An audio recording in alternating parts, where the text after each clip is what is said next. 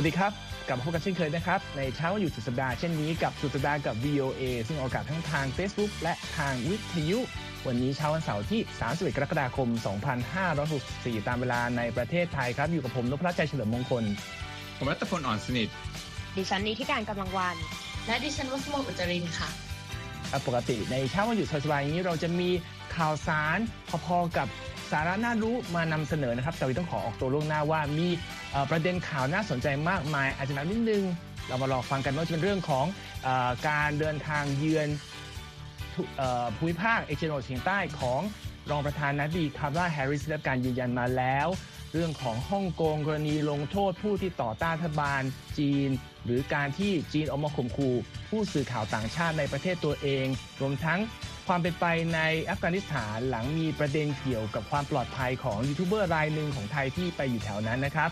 แล้วก็มาดูรายละเอียดเกี่ยวกับการบริจาควัคซีนของสหรัฐให้แก่ไทย รวมทั้งรายละเอียดว่าไทยได้จากใครมาแล้วบ้าง แล้วก็ไปดูเรื่องของสถานการณ์ที่สถานีอวกาศนานาชาติ ซึ่งเกิดเหตุหลุดวงโคจรไประยะหนึ่งจากเหตุอะไร และปิดท้ายด้วยเรื่องของ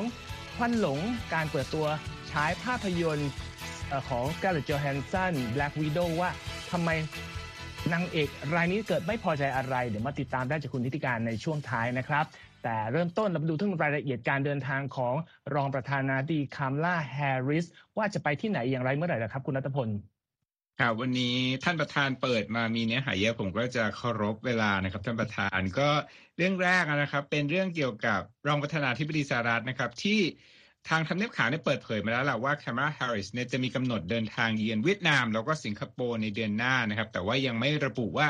ตกลงวันไหนกันแน่นะครับ คราวนี้เนี่ยก่อนหน้านี้คือหนึ่งวันก็คือวันพฤหัสบดีประธานาธิบดีเวียดนามเป็นผู้บอกนะฮะให้หินว่าแคม a าแฮร์ริสเนี่ยจะมาเยือน ในเวลานี้ก็คือเวียดนามนั้นเป็นเจ้าภาพนะครับ การเยือนของรัฐมนตรีกลาโหมอเมริกันลอยด์ ออสตินนะฮะสำหรับประเด็นที่แฮร์ริส น่าจะได้พูดถึงกับผู้นำเวียดนามก็ย่อมจะมีเรื่องของอการคานอำนาจของจีนนะครับ โดยเจ้าที่ระดับสูงของทำเนียบขาวบอกนะครับว่าจะมีการร่วมคุยกันเกี่ยวกับการส่งเสริมกติการะหว่างประเทศ ที่เป็นไปตามกฎระเบียบนะเราก็ read between the line นะว่าน่าจะเป็นเรื่องเกี่ยวข้องกับ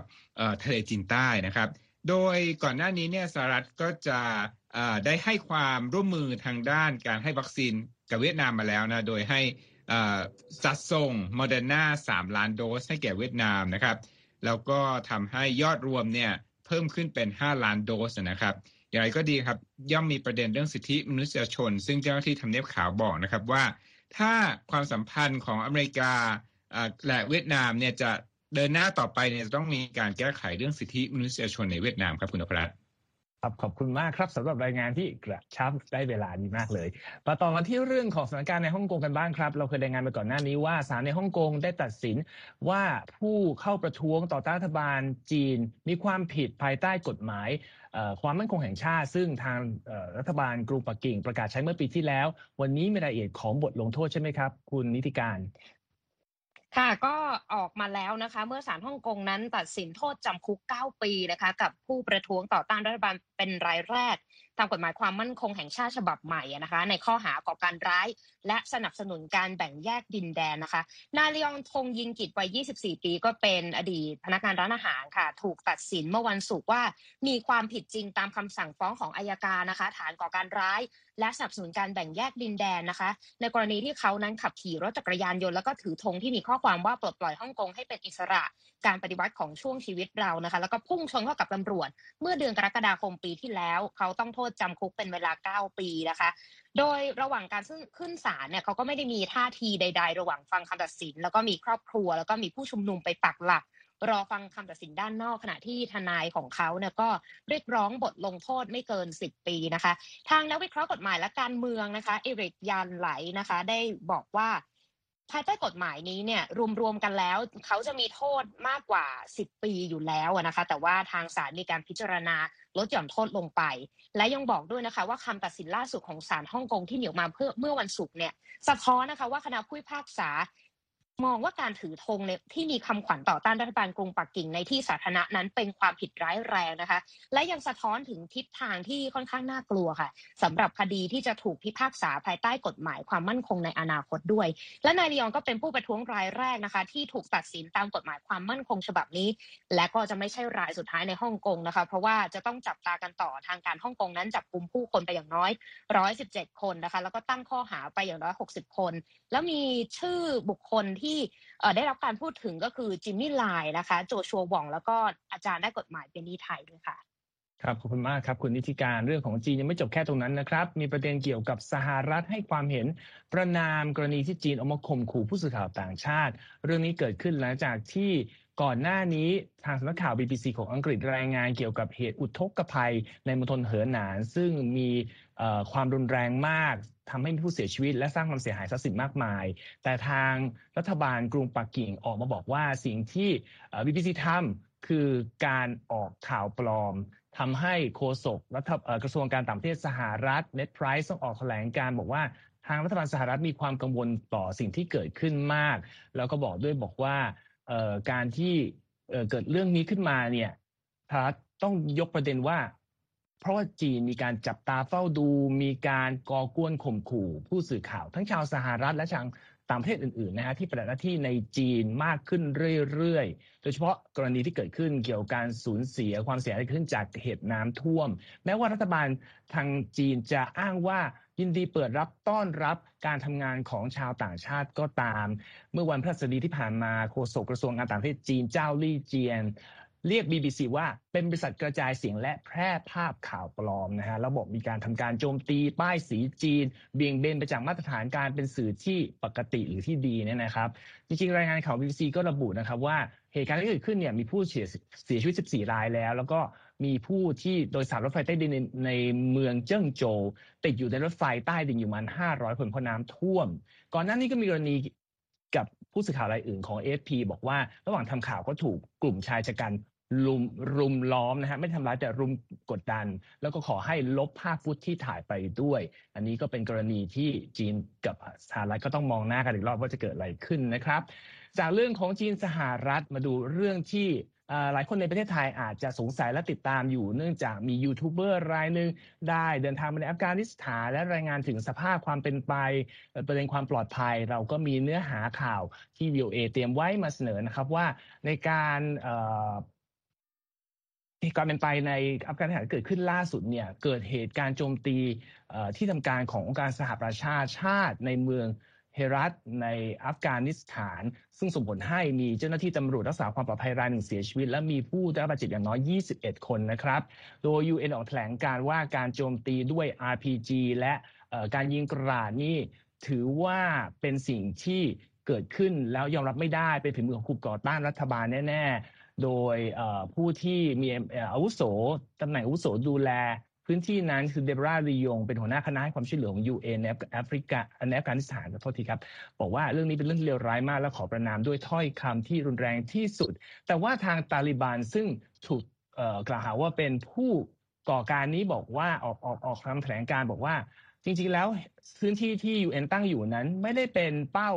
ของความเสี่ยงภัยคุกคามใดๆด้วยซ้ำแล้วก็สิ่งที่เกิดขึ้นอาจจะเป็นไปได้ว่าเป็นการเกิดโดนลุกหลงจากการต่อสู้ในบริเวณที่มีการต่อสู้ระหว่างกลุ่มตาลิบาน และกองกำลังอัฟกานิสถานในเมืองเฮราซึ่งบุกเข้าไปในพื้นที่นี้เป็นครั้งแรกในรอบ 20 ปี มีการรายงานข่าวว่าการต่อสู้จริงเริ่มต้นตั้งแต่เมื่อช่วงค่ำวันพุธที่ผ่านมานะฮะมีการต่อสู้รบกันมากมายรอบเมือง แล้วก็ ล่าสุดเนี่ยมีเจ้าหน้าที่ของรัฐบาลท้องถิ่นอ้างว่าสามารถผลักดันกลุ่มตาลิบันออกไปนอกเมืองได้แล้ว แต่ก็ยังมีการโจมตีต่อเนื่องไป นี่คงเป็นที่เป็นที่ไปที่มาของรายงานข่าวที่มาจากยูทูบเบอร์ที่ว่านี้นะครับ ก็นำมาฝากกัน จากเรื่องการสู้รบและความสัมพันธ์ระหว่างประเทศเราไปดูเรื่องเกี่ยวกับการระบาดของโควิด -19 กันดีกว่าครับ เพราะว่ามีคำเตือนมาจาก CDC เกี่ยวกับการระบาดของสายพันธุ์เดลต้าว่าอย่างไรนะครับ คุณรัตพล ครับมีสื่อสองฉบับของสหรัฐนะครับ คือ Washington Post แล้วก็ New York Times เนี่ยอ้างข้อมูลจาก CDC ซึ่งเป็นข้อมูลภายในเนี่ยเขาบอกเป็น slide presentation ที่ต่อไปจากนี้เนี่ยจะเผยแพร่ต่อสาธารณชนนะฮะโดยข้อมูลในระบุว่าโคโรนาไวรัสสายพันธุ์เดลต้าเนี่ยครับมีโอกาสที่จะแพร่ได้ง่ายพอๆกับโรคอิสุกอิสัยนะหลายคนตอนเด็กๆคงจะเคยเป็นและอาจจะยังมีแผลเป็นในปัจจุบันด้วยเนี่ยเขาบอกว่า จากการแพร่เนี่ยง่ายเท่ากับอิสุอิสัยจากผู้ที่ได้รับวัคซีนโควิด -19 แล้วไปสู่ผู้ที่ยังไม่ได้รับวัคซีนเนี่ยนะครับ เอกสารสไลด์ presentation ที่ว่านี้ของ CDC เนี่ยอยู่ในส่วนของการวางแผนประชาสัมพันธ์ให้กับสาธารณชนนะครับเกี่ยวข้องกับการฉีดวัคซีนป้องกันโคโรนาไวรัสนั่นเองนะครับ ขณะนี้โคโรนาไวรัสสายพันธุ์เดลต้าก็กำลังระบาดในสหรัฐอย่างมากนะครับ แล้วก็ที่คล้องจองกันเห็นเป็นข่าวมาก่อนหน้านี้ก็คือว่าประธานาธิบดีไบเดนเนี่ยบอกว่าถ้าคุณเป็นเจ้าหน้าที่รัฐบาลกลางอเมริกัน ซึ่งทั่วประเทศเนี่ยมีทั้งหมดกว่า 4 ล้านคนเนี่ยนะครับ ต้องฉีดวัคซีนป้องกันโควิด -19 หรือไม่เช่นนั้นก็จะต้องทำตามกฎเรื่องการสวมหน้ากาก แล้วก็ตรวจเชื้อโควิด -19 อย่างสม่ำเสมอนะครับ ทั้งยังมีโอกาสน้อยนะครับที่ จะไม่ได้รับอนุมีโอกาสน้อยที่จะได้เดินทางปฏิบัติราชการต่างพื้นที่ ถ้าคุณไม่ได้รับการฉีดวัคซีนเนี่ยนะครับกฎเกณฑ์ดังกล่าวนี้เนี่ยยังจะถูกใช้กับผู้ที่ทำงานภายใต้สัญญาจ้างให้กับรัฐ หรือว่า federal contractor อีกด้วยนะครับ นั่นก็เป็นเรื่องราวของโควิด -19 ที่น่าจะมีการเผยแพร่ข้อมูลสู่ประชาชนอีกไม่นานนี้ครับ คุณนพรัตน์ ครับขอบคุณมากครับคุณรัตพลเกี่ยวกับอัปเดตจาก CDC แต่เรามีอัปเดตที่กว้างขึ้นก็คือเรื่องของสถานการณ์ในเอเชียที่หลายประเทศ มีการดำเนินมาตรการต่างๆ เพื่อรับมือกับการระบาดของสายพันธุ์เดลต้าอย่างไรเหรอครับ คุณนิติการ ค่ะตอนนี้หลายประเทศในฝากฝั่งเอเชียเนี่ยก็เคลื่อนไหวกันอย่างเต็มที่นะคะ ในการรับมือการระบาดของโควิดกลายพันธุ์เดลต้านะคะ อย่างล่าสุดก็เป็นสิงคโปร์ที่เดินเครื่องนโยบายสกัดโควิดรอบใหม่ ทั้งการกลับมาสวมหน้ากากในพื้นที่สาธารณะและและก็การแจกจ่ายวัคซีนนะคะ ให้ทันรับมือกับโควิดกลายพันธุ์เดลต้าขณะที่ฝั่งออสเตรเลียนะคะ นครซิดนีย์ยกระดับมาตรการสกัดกั้นโควิดอย่างเป็นขั้นสูงสุดเลย เพราะว่าบังคับ ตรวจหาเชื้อในพื้นที่การระบาดรุนแรงแล้วนะคะ จากที่ยอดติดเชื้อเนี่ยต่อเนื่อง 5 สัปดาห์ก็คือพุ่งสูง และยังบอกด้วยนะคะว่าตั้งแต่วันจันทร์หน้าก็คือ 2 สิงหาคมเป็นต้นไป ทางการออสเตรเลียจะส่งทหารเข้ามาเสริมทัพกับตำรวจนะคะ คอยตรวจตราคนที่มีโควิดเป็นบวก แล้วต้องกักตัวอยู่บ้านถ้าไม่กักตัวก็อาจจะมีปัญหาขึ้นได้นะคะ ขณะที่ทางการเวียดนามค่ะ ก็เพิ่มสถานพยาบาลเคลื่อนที่นะคะ ตามจุดต่างๆของประเทศ รับมือกับผู้ป่วยโควิดเดลต้าที่เพิ่มขึ้น ขณะที่อัตราการฉีดวัคซีนโควิดในเวียดนามเนี่ยอยู่ในระดับต่ำกว่า 1%นะคะของประชากร 96 ล้านคนของประเทศค่ะครับจากที่คุณนิติการเล่าก็มีอัปเดตที่ผมนำมาเสริมได้นะฮะเรื่องของประเทศใกล้เคียงอย่างเช่นฟิลิปปินส์อินเดียนะฮะทางการฟิลิปปินส์ก็ประกาศล็อกดาวน์กรุงมะนิลาเมืองหลวงวันศุกร์ ตามเวลาท้องถิ่นไปแล้วเป็นเวลา 2 สัปดาห์นะครับ เพื่อสกัดกั้นการระบาดของโควิด สายพันธุ์เดลต้า แล้วก็ปกป้องระบบสาธารณสุขของประเทศไม่ให้ล่มสลายไป ส่วนอินเดียก็มีการรายงานตัวเลขผู้ติดเชื้อรายใหม่ทำสถิติ สูงสุดในรอบ 3 สัปดาห์ แล้วก็สั่งล็อกดาวน์รัฐใหญ่ ๆ เพราะว่ากลัวจะพบการระบาดระลอกใหม่อีก ส่วนที่ญี่ปุ่นซึ่งเป็นสถานที่จัดงานโตเกียวโอลิมปิกส์อยู่ก็เป็นจุดสนใจของหลายคนนะครับ มีการประกาศภาวะฉุกเฉินใน 3 จังหวัดแล้วใกล้กรุงโตเกียวที่กำลังจัดการแข่งขันอยู่ แล้วก็ที่จังหวัดโอซาก้าด้วย ซึ่งก็จะสิ้นสุดในเดือนสิงหาคมนี้หลังจากยอดติดเชื้อโควิดพุ่งสูง กลบข่าวการแข่งขันโอลิมปิกไปโดยปริยายนะครับ โดยนายครับ เสริมนิดนึงของฟิลิปปินส์เนี่ยเขาประกาศวันสุกรู้สึกว่าผลเนี่ยจะมีผลบังคับ 6 ถึง 20 สิงหาครับอ๋อขอเริ่มต้นพอดีสคริปต์ไม่มีขอบคุณมากครับที่ให้ความกระจ่างผู้ชมเรานะครับส่วนของญี่ปุ่นเมื่อกี้ค้างว่าทางรัฐมนตรีเศรษฐกิจญี่ปุ่นบอกว่าระดับการติดเชื้อของญี่ปุ่น นี่กำลังเริ่มขยายวงกว้างขึ้นนะครับ แล้วก็เป็นสถานการณ์ที่ร้ายแรงเตือนด้วยว่ายอดติดเชื้อในประเทศยังไม่ถึงจุดสูงสุดด้วย โดยดูจากการเดินทางของผู้คนและก็ยอดติดเชื้อของโควิดกลายพันธุ์เดลต้าที่เพิ่มขึ้นอย่างต่อเนื่องด้วยนะครับ อันนี้ก็นำมาฝากกัน นี้มาดูเรื่องของข่าวซึ่งหลายคนได้ยินแล้วเกี่ยวกับการส่งมอบวัคซีนของสหรัฐให้กับทางการไทยที่ทางคุณวัสมนมีรายละเอียดคำความเห็นคำพูดของท่านรักษาการทูตสหรัฐมาฝากในเรื่องนี้ใช่ไหมครับ ใช่ค่ะ ก็อย่างที่ทุกท่านทราบนะคะ ว่าตอนนี้ทางสหรัฐก็มีเรียกว่ามี commitment หรือว่ามีเป้าหมายที่จะส่งมอบวัคซีนให้ทั้งหมดแก่ไทยเป็นจำนวน2ล้าน5แสนโดสค่ะ ซึ่ง1ล้าน5แสนโดสแรกก็มาถึงประเทศไทยแล้วนะคะ เมื่อเช้าวันศุกร์ตามเวลาท้องถิ่นค่ะ ซึ่งก็เป็นวัคซีนของไฟเซอร์ แต่เราก็ต้องจับตาดูกันต่อไปค่ะว่าอีกหนึ่งล้านโดสที่เหลือเนี่ยจะเป็นของอ่าเป็นจะเป็นมาจากบริษัทไหน เพราะว่าเรื่องนี้เองทางสหรัฐก็ยังไม่ได้อ่า ยืนยันอย่างเป็นที่แน่นอนนะคะ ซึ่งในเรื่องนี้ค่ะ คุณไมเคิลฮีทค่ะ เป็นอุปทูตที่รักษาการเอกอัครราชทูตสหรัฐประจำประเทศไทยนะคะ ก็ยืนยันค่ะว่าสหรัฐไม่มีบทบาทในการควบคุมการจัดสรรวัคซีนในไทย แล้วก็เป็นหน้าที่ของรัฐบาลไทยค่ะ ที่จะต้องดูแลเรื่องดังกล่าวค่ะอย่างไรก็ตามนะคะ สหรัฐก็ก็ระบุค่ะว่ายังเห็นการลงทะเบียนจัดสรรที่มีความยุติธรรมเท่าเทียมกัน แล้วก็ไม่ได้เน้นว่าจะจัดสรรวัคซีนให้กับกลุ่มใดเป็นพิเศษนะคะ แล้วก็ ขอโทษค่ะแล้วก็สนับสนุนให้ผู้ที่อยู่ในไทยทุกคนเนี่ยให้เข้าถึงวัคซีนได้โดยไม่คำนึงถึงว่าผู้นั้นเนี่ยจะมีสัญชาติใดหรือว่ามาจากประเทศต้นกำเนิดใดค่ะ ทั้งนี้ค่ะอาทางคุณทีค่ะ ก็กล่าวว่าทางสถานทูตค่ะได้ประสานแล้วก็ได้รับทราบจากรัฐบาลไทยว่า จะมีการเน้นจัดสรรวัคซีนให้กับผู้ที่มีความเสี่ยงสูงค่ะอย่างเช่น ผู้ที่เป็นบุคลากรด่านหน้าแพทย์พยาบาล แล้วก็อาสาสมัครที่ต้องดูแลผู้ป่วยโดยตรงรวมถึงผู้สูงอายุด้วยนะคะ ซึ่งทั้งนี้ค่ะทาง กระทรวงสาธารณสุขไทยค่ะ ก็ได้มีแนวทางมาก่อนหน้านี้แล้วว่าจะจัดสรรวัคซีนให้กับบุคลากรใดบ้าง ก็คือจำนวนที่มากที่สุดนะคะ ก็คือจะแสนโดสจากจำนวน1ล้าน5แสน4หมื่นโดสเนี่ยก็คือจะจัดสรรให้กับบุคลากรทางการแพทย์ค่ะ แต่อย่างไรก็ตามนะคะ ตามข่าวที่ออกมาจากสื่อทางการไทยเมื่อขอโทษค่ะ จากสื่อของไทยเมื่อตอนอช่วงเช้าที่ผ่านมานะคะ ก็ระบุว่า วัคซีนของไฟเซอร์ดังกล่าวเนี่ยจะให้กับบุคลากรเป็นเข็มที่สามค่ะ แต่ว่าคือจะไม่เริ่มนับเป็นเข็มแรกก็คือว่าจะต้องได้วัคซีนตัวอื่นมาก่อนถึงจะได้รับถึงจะรับไฟเซอร์มาเป็นเข็มกระตุ้นได้ค่ะ ซึ่งเรื่องนี้นะคะความเห็นของขอโทษค่ะไม่ใช่ความเห็นแต่ว่าเป็นอาคำกล่าวของไมเคิลฮีทเนี่ยก็คือออกมาจากที่ทาง สำนักข่าวของทางการของไทยนะคะ บอกว่าได้มีความกังวลจากกลุ่มภาคีเครือข่ายทางการแพทย์กลุ่มหนึ่งค่ะ ที่ยื่นคำร้องถึงทางสถานทูตสหรัฐเพราะว่ามีความกังวลว่าการจัดสรรวัคซีนเนี่ยจะมีความไม่เป็นธรรมหรือว่ามีความไม่โปร่งใสหรือเปล่า ซึ่งก็ตามที่เรียนไปตอนต้นค่ะว่าทางสหรัฐก็ยืนยันค่ะว่า มีหน้าที่บริจาคให้วัคซีนให้กับทางไทยอย่างเดียว แต่ว่าไม่มีหน้าที่ในการที่จะควบคุมดูแลการจัดสรรวัคซีนในไทยค่ะมากครับคุณวัสมนสำหรับอัปเดตเกี่ยวกับเรื่องนี้ ขณะนี้ทุกท่านกำลังติดตามสุดสัปดาห์กับ VOA กับทีมงานไทยที่กรุงวอชิงตันนะครับ เรื่องของโควิดจริง ๆ แล้วก็ไม่ได้มีเพียงแค่นี้ เพราะว่าเรามีประเด็นเกี่ยวกับ เรียกว่าผลพลอยได้ของการระบาด ที่กลับมารุนแรงขึ้นในหลายพื้นที่ เพราะว่ามีอุปกรณ์ชิ้นหนึ่งซึ่งเราได้ยินมาเป็นปีแล้วว่าควรจะใช้ แต่ในช่วงหลายเดือนที่ผ่านมา พบว่าคนเริ่มเฉยๆ และไม่มีปัญหาเรื่องการจัดหาจัดซื้อคือเรื่องของหน้ากากนะฮะซึ่งตอนนี้มีรายงานบอกว่ากลับมาขายดีอีกครั้ง มีรายละเอียดอย่างไรหรือครับคุณวัสมน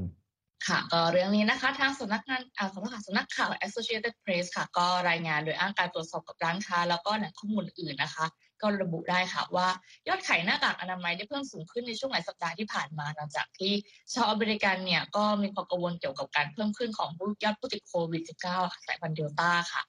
นักวิเคราะห์การค้าปลีกคาดว่ายอดขายหน้ากากอนามัยนะคะ จะกระเตื้องขึ้นอีกครั้งค่ะ หลังจากที่ส่วนควบคุมและป้องกันการโรคระบาดของหรือว่า CDC นะคะ ของสหรัฐ ได้ปรับแนวทางปฏิบัติในการสวมหน้ากากอนามัยเมื่อวันอังคารที่ผ่านมาค่ะ ดยแนะนำให้ผู้คนกลับไปใส่หน้ากากอนามัยเมื่ออยู่ภายในอาคารสถานที่อีกครั้งหนึ่งถึงแม้ว่า จะได้รับวัคซีนครบโดสแล้วก็ตามค่ะ โดยเฉพาะในเมืองที่มีผู้ติดโควิด -19 เพิ่มขึ้นสูงเป็นอย่างมากนะคะ ทั้งนี้ค่ะในช่วงสัปดาห์ที่ผ่านมาค่ะยอดขายหน้ากากอนามัยนะคะ ได้เพิ่มขึ้น 24%แล้วค่ะ ซึ่งถือเป็นครั้งแรกที่ยอดเพิ่มขึ้นนะคะหลังจากที่ยอดขายเนี่ยได้ตกลงมาเรื่อยๆตั้งแต่เดือนพฤษภาคมค่ะ อันนี้นะคะก็เป็นข้อมูลจากทาง Adobe Adobe Digital Economy Index ค่ะด้าน Instacart บริษัทส่งของชำที่มีสำนักงานใหญ่ในซานฟรานซิสโกค่ะระบุว่ายอดขายหน้ากากอนามัยผ่านทางออนไลน์ได้เพิ่มสูงขึ้นตั้งแต่ช่วงวันชาติสหรัฐนะคะ หรือวันที่ 4 กรกฎาคมที่ผ่านมาค่ะ ซึ่งในช่วงนั้นเนี่ยก็เป็นช่วงหยุดยาวในสหรัฐค่ะหลังจากที่ก่อนหน้านี้เนี่ยยอดขายตกลงมาเรื่อยๆตั้งแต่เดือนเมษายนนะคะ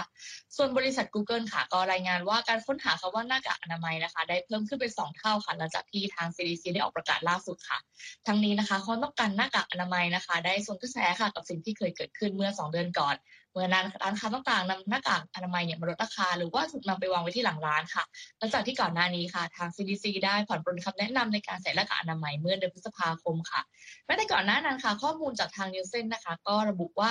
ยอดขายหน้ากากอนามัยค่ะ ได้ลดลงทุกสัปดาห์อย่างสม่ำเสมอ โดยมูลค่ายอดขายลดจาก 101 ล้านดอลลาร์นะคะเหลือ37 37 ล้านดอลลาร์ต่อสัปดาห์ค่ะ จากข้อมูลล่าสุดเมื่อวันที่ 3 กรกฎาคมค่ะ อืมครับ ก็เป็น ตัวเลขยอดขายที่น่าสนใจ เพราะว่าอย่างที่บอกหลายคนอาจจะลืมว่าต้องใช้หน้ากากไประยะหนึ่งแล้ว เราก็ยังมีหน้ากากใช้กันอยู่ยังไม่ต้องรีบเร่งซื้อเนี่ยซื้อมาคราวที่แล้วยังเหลืออีกตั้งหลายโหลเลย ก็สำหรับคนที่ไม่มีก็ราคาเยอะมากใช่หมอืม จริงๆเราก็มีหน้ากากผ้าที่เราใช้ซักได้นะ ถึงมันจะแบครับบอาจจะบอกว่าป้องกันน้อยหน่อย แต่ก็โอเคยังใช้งานได้ก็ใครที่ครับเอ่อขาดก็ออกไปหาซื้อได้นะฮะเริ่มมีของขายเพิ่มขึ้นแล้ว จากเรื่องของโควิด มาดูเรื่องของเอ่อเหตุการณ์อุบัติเหตุในอวกาศกันบ้างนะครับ เป็นรายงานข่าวที่ออกมาตั้งแต่ช่วงหัวค่ำที่ผ่านมาของเวลาในสหรัฐ เนื่องจากว่ามีกรณีที่ทางรัสเซียส่งยานเอ่อบังคับการ ห้องทดลองขึ้นไปประจำที่สถานีอวกาศนานาชาติ แต่ปรากฏว่ายานอากาศยานยานบังคับการดังกล่าว หลังจากขึ้นจอดแล้ว เกิดเหตุอะไรไม่มีใครทราบจู่ๆเครื่องไอพ่นก็ทำงาน มีผลผลักดันให้ตัวสถานียานอวกาศซึ่งก็ใหญ่มาก หลุดจากวงโคจรออกไปประมาณ 45 องศานะฮะ ก็สร้างความตระหนกให้กับเจ้าหน้าที่ทุกคนอย่างมาก ต้องเร่งร่วมมือกันจัดการแก้ไขปัญหาว่าทำอย่างไร เขาก็บอกว่าทางเจ้าหน้าที่ทั้งที่อยู่ภาคพื้นดินและข้างบนบนสถานีอวกาศก็ช่วยกันจัดการแก้ปัญหา วิธีหนึ่งก็คือต้องไปจุดเครื่องไอพ่นของยานของรัสเซียที่อีกฝั่งหนึ่งของสถานีอวกาศ เพื่อให้บังคับให้ตัวสถานีอวกาศเนี่ยกลับมาอยู่ในจุดวงโคจรเหมือนเดิม ซึ่ง เรื่องเกิดขึ้นในวันพฤหัสบดีที่ผ่านมานะครับ หลังจากเกิดเหตุปุ๊บทางทุกคนที่แก้ไขสถานการณ์ได้เสร็จ วันศุกร์ก็มีการออกแถลงการของทางรัสเซีย อธิบายว่าเกิดอะไรขึ้น เขาบอกว่ามันเป็นเรื่องของความผิดปกติของซอฟต์แวร์ของยานบังคับการห้องทดลองดังกล่าว ที่จริง ๆ แล้วควรจะส่งขึ้นไปตั้งแต่ก่อนปี 2007 ด้วยซ้ำแต่เกิดปัญหาเรื่องการ ทางด้านเทคนิคในการก่อสร้างในการจัดส่งทุกอย่าง การเดินทางล่าช้ามาเป็น 10 ปีนะฮะก็เพิ่งถึงเดินทางถึงโดยทางเหตุการณ์ที่เกิดขึ้นเนี่ยถึงแม้ว่าจะไม่ก่อความเสียหายหรือทำให้มีผู้ได้รับบาดเจ็บอย่างไรก็ตาม ทาง องค์การนาซาต้องออกประกาศว่า เพราะเหตุการณ์นี้ทำให้ต้องมีการเลื่อนการทดสอบการบินของเครื่องโบอิงไปยังสถานีอวกาศนานาชาติที่เดิมกำหนดให้มีการทดสอบที่รัฐฟลอริดาในวันศุกร์ออกไปก่อนนะฮะ นอกจากแถลงการของทางรัสเซียแล้วก็มีนักบินอวกาศรัสเซียรายหนึ่งชื่อโอเล็กโนวิสกี้นะครับทวิตข้อความบอกว่าตอนนี้ทุกฝ่ายไม่ต้องเป็นห่วงแล้ว กระบวนการนำยานบังคับการดังกล่าวเข้าไปอยู่ในสถานีอวกาศเดินหน้าต่อไปอย่างดี เขาบอกว่ายานลำนี้นี่ก็เป็นยานที่อย่างที่บอกนะฮะมีการประกอบมีการสร้างแล้วก็ส่งขึ้นเดินทางนานมาก แต่ก็มีปัญหามาตลอด ยานจริงก็ไม่ได้ใหญ่มากฮะยาว 13 เมตรหนัก 20 ตัน แต่เป็นการเดินทางโดยไม่มีคนบังคับการนะฮะแล้วก็ตอนเดินทางมาที่บอกประสบปัญหามากมายเลยกว่าจะถึงถึงแล้วก็ยังมีปัญหานะครับ ก็หวังว่าจะเป็นปัญหาเล็กน้อยแล้วก็ไม่เกิดขึ้นอีกนะครับปิดท้ายในวันนี้เป็นเรื่องข่าวบันเทิงที่อาจจะไม่บันเทิงมากเท่าไหร่สำหรับแฟนๆของภาพยนตร์ ซูเปอร์ฮีโร่ Black Widow ที่เข้าโรงแล้วที่ทั่วโลกนะฮะ เราเองยังไม่ได้ชมเพราะว่าไม่ได้ไปไปโรงหนัง แต่วันนี้เป็นเรื่องของนางเอกสการ์เล็ตโจแฮนสันมีประเด็นอะไรกับผู้สร้างเหรอครับ คุณนิติการก็เป็นเรื่องที่เธอจะไม่ทนนะคะ ถึงขนาดที่ส่งทีมกฎหมายไปฟาดกันเลยนะคะ เพราะว่าอืมทางสการ์เล็ตโจแฮนสันเนี่ยนักแสดงสาวเจ้าของบทนาตาชาโรมานอฟนะคะภาพยนตร์เอ่อ Black Widow เนี่ยนะคะ เธอก็บอกว่าไปยื่นฟ้องดิสนีย์เลยนะคะ ฐานเอา หนังของเธอเนี่ยไปฉายผ่านระบบสตรีมมิ่งแบบชนโรงก็คือฉายอยู่ในโรงปกติ แล้วก็ไปสตรีมมิ่งให้ต้องเสียเงินเพิ่มกันอีกนะคะ ทีมกฎหมายเนี่ยเขายื่นฟ้องไปเมื่อวันพฤหัสบดีนะ บอกว่าทางดิสนีย์ละเมิดสัญญาของเธอโดย ในการกระทำนำหนังไปชนโรงกันแบบนี้ เพราะว่าจะทำให้รายได้จากการทำเงินในโรงภาพยนตร์ก็คือขายตั๋วเนี่ยลดลงไปนะคะ ซึ่งเป็นส่วนหนึ่งของสัญญาจ้างในการทำภาพยนตร์เรื่องนี้นะคะ แต่ว่าล่าสุดวันศุกร์ทางดิสนีย์ฟาดกลับเหมือนกันในแถลงการณ์วันศุกร์บอกว่าทุกอย่างเป็นไปตามสัญญาที่ทำกับดิสนีย์แล้วก็โจแฮนสันนะคะนักแสดงสาวค่าตัวสูงสุดของฮอลลีวูดอันนี้ตามการจัดอันดับของ Forbes นะคะแล้วยังบอกด้วยว่าการนำภาพยนตร์ Black Widow ไปผ่าน Streaming Disney Plus เนี่ยเป็นช่องทางในการเพิ่มรายได้ให้กับโจแฮนสันที่ได้จากเดิม 20 ล้านดอลลาร์นะคะเขาก็ไม่ได้การระบุจากล่าสุดตรงนี้ไป จริง ๆ แล้ว Black Widow เนี่ยฉายไปเมื่อ 9 กรกฎาคมที่ผ่านมานี้เองนะคะ ในโรงภาพยนตร์ทั่วอเมริกา แล้วก็ผ่าน Disney Plus ซึ่งหลายคนก็ต้องจ่ายค่าซื้อภาพยนตร์เพิ่มอีก 30 ดอลลาร์ซึ่งเป็นหนังที่เป็นจุดทดสอบการทำเงินของดิสนีย์เลยก็ว่าได้ เพราะว่าเลื่อนลงฉายมาตั้งแต่ช่วงโควิด ระบาดหนักกันนะคะ และหลายคนก็จับตา เพราะว่าตอนนี้เนี่ยทางดิสนีย์เปิดเผยนะคะว่าในโรงหนังเนี่ยทำรายได้ 80 ล้านดอลลาร์นะคะ ในสหรัฐและแคนาดาในช่วงสัปดาห์แรกที่เข้าฉาย แล้วก็ได้อีก 60 ล้านดอลลาร์ผ่านระบบสตรีมมิ่งของ Disney Plus นะคะ ก็ต้องรอติดตามกันนะคะว่าการยื่นฟ้องร้องของ Scarlett Johansson เนี่ยจะไปต่อกันยังไงค่ะครับนอกจากเรื่องนี้แล้วก็มีภาพยนตร์อีกเรื่องหนึ่งที่รอจ่อโรงหรือว่าก็จะเข้าโรงใช่ไหมครับหรือเข้าวันนี้แล้ว ที่เข้าแล้ววันนี้ค่ะ ก็คือเป็นหนึ่งเรื่องก็คือ Jungle Cruise นะคะก็เจอโรคเลื่อนนะคะ ลอยลำกันมาพักใหญ่นะคะนำแสดงโดย Dwayne The Rock Johnson และ Emily Blunt ซึ่งก็เป็นหนังแนวผจญภัยแหละก็เข้าฉายวันศุกร์นี้แล้วนะคะ รูปแบบเดียวกันก็คือเข้าไปในโรงฉายปกติ แล้วก็ผ่านระบบสตรีมมิ่งอีกเหมือนกันต้องเสียอีก 30 ดอลลาร์นะคะสำหรับการซื้อหนังเรื่องนี้ และแน่นอนว่าเขาก็มองเป็นเทรนด์อนาคตเลยนะคะว่าการยื่นฟ้องของบรรดานักแสดงดัง กับค่ายหนังและบริษัทบันเทิงเนี่ยจะเป็นบริบทใหม่ในวงการฮอลลีวูดอย่างแน่นอนค่ะ อืมครับ ก็คนเขาคิดจะทวงสิทธิ์ก็สิทธิ์ทวงสิทธิ์เข้าไปนะครับแต่เราอยากชมภาพยนตร์มากเลยส่วนตัวอยากชมมากเลยแต่ว่าไม่กล้าไปโรงภาพยนตร์แล้วก็ไม่อยากเสีย 30 เหรียญต่อเรื่องที่นี่ รอดูเข้ามาสตรีมมิ่งฟรีครับคิดว่าช่วงเนี้ย ที่ผ่านมามันมีพักหนึ่งที่คนเริ่ม โอเคมากขึ้นเห็นคนเข้าแถวที่โรงหนังเหมือนกันนะเอาละแต่พอก็เริ่มมีใช่ใช่เห็นเหมือนกัน แต่พอมีเดลต้าเนี่ย คน ผมว่าคนจะต้องจะต้องกระตุกละ เริ่มกระตุกใช่เราก็ต้องเลือกเลือกความปลอดภัยเหนือป๊อปคอร์นกันในตอนนี้นะคะป๊อปคอร์นไม่น่าสนใจเพราะกินไม่หมดถังนะแต่อยากชมมากต้องรอสองเดือนกว่าเขาสองสาเดือนนึงกว่าเขาจะสตรีมมิ่งโดยไม่คิดตังค์เพิ่ม เหมือนตอนดูรายาก็รอไปนะฮะนั้นก็แต่ที่เมืองไทยก็มี Disney Plus ไปดูในโรงภาพยนตร์ได้ถ้าเกิดเออถ้าเกิดคิดว่าปลอดภัยนะก็ขอให้เออชื่นชมเอ่อชมอย่างบันเทิงรื่นรมกันไปนะครับ ก็ หมดทุกประเด็นที่เรานำมาเสนอในวันนี้แล้วนะครับ ทุกครั้งเราจะบอกว่าถ้าสมมุติว่าอยากได้ข้อมูลเพิ่มเติมหรือจำไม่ได้เราเล่าอะไรไป เรามาดูที่เว็บไซต์ของเรานะครับ www.voathai.com แล้วก็อัปเดตข่าวต่างๆของเราทั้งทาง Facebook Instagram Twitter และ YouTube VOA ไทยด้วย วันนี้ต้องขอบคุณทุกท่านที่ตามรับชมรับฟังรายการของเรานะครับ ผมนพรัตน์คุณรัตพลคุณนิติการ และคุณวัสมนต้องขอลาไปก่อนเพราะผมมาหยุดสุดสัปดาห์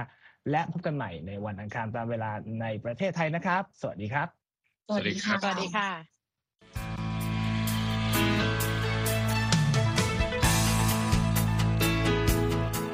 ครับและที่จบไปก็คือรายการจาก Voice of อเมริกาภาคภาษาไทย หากคุณผู้ฟังต้องการฟังรายการในวันนี้อีกครั้ง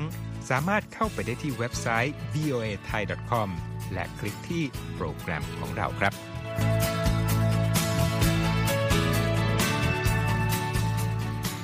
และถ้ามีเวลาว่างเสาร์อาทิตย์ อย่าลืมแวะมาฟังสุดสัปดาห์กับ VOA เช้าวันเสาร์ซึ่งเราจะมีคุยกันบันเทิงสำหรับหนังใหม่ประจำสัปดาห์ กับภาษาอังกฤษสำนวนอเมริกันทุกเช้าวันอาทิตย์ ตามเวลาในประเทศไทย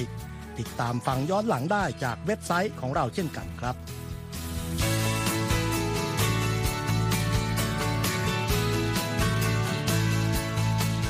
และสำหรับคุณผู้ฟังที่ชอบเรียนรู้ภาษาอังกฤษ ตอนนี้เรามีคอลัมน์พิเศษ Let's Learn English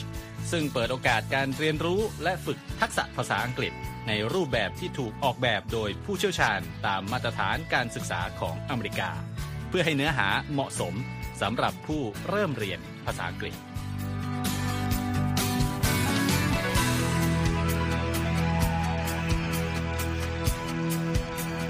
ครับเรายังมีวิดีโอที่จัดทำขึ้นเป็นพิเศษ สะท้อนเรื่องราวหลากหลาย ตั้งแต่ชีวิตคนไทยในสหรัฐ ไปจนถึงเหตุการณ์สำคัญต่างๆ ที่เกิดขึ้นในอเมริกา มาเสนอเป็นประจำ ซึ่งติดตามได้ทั้งทางเว็บไซต์ voa thai com Facebook และ YouTube VOA Thai ครับ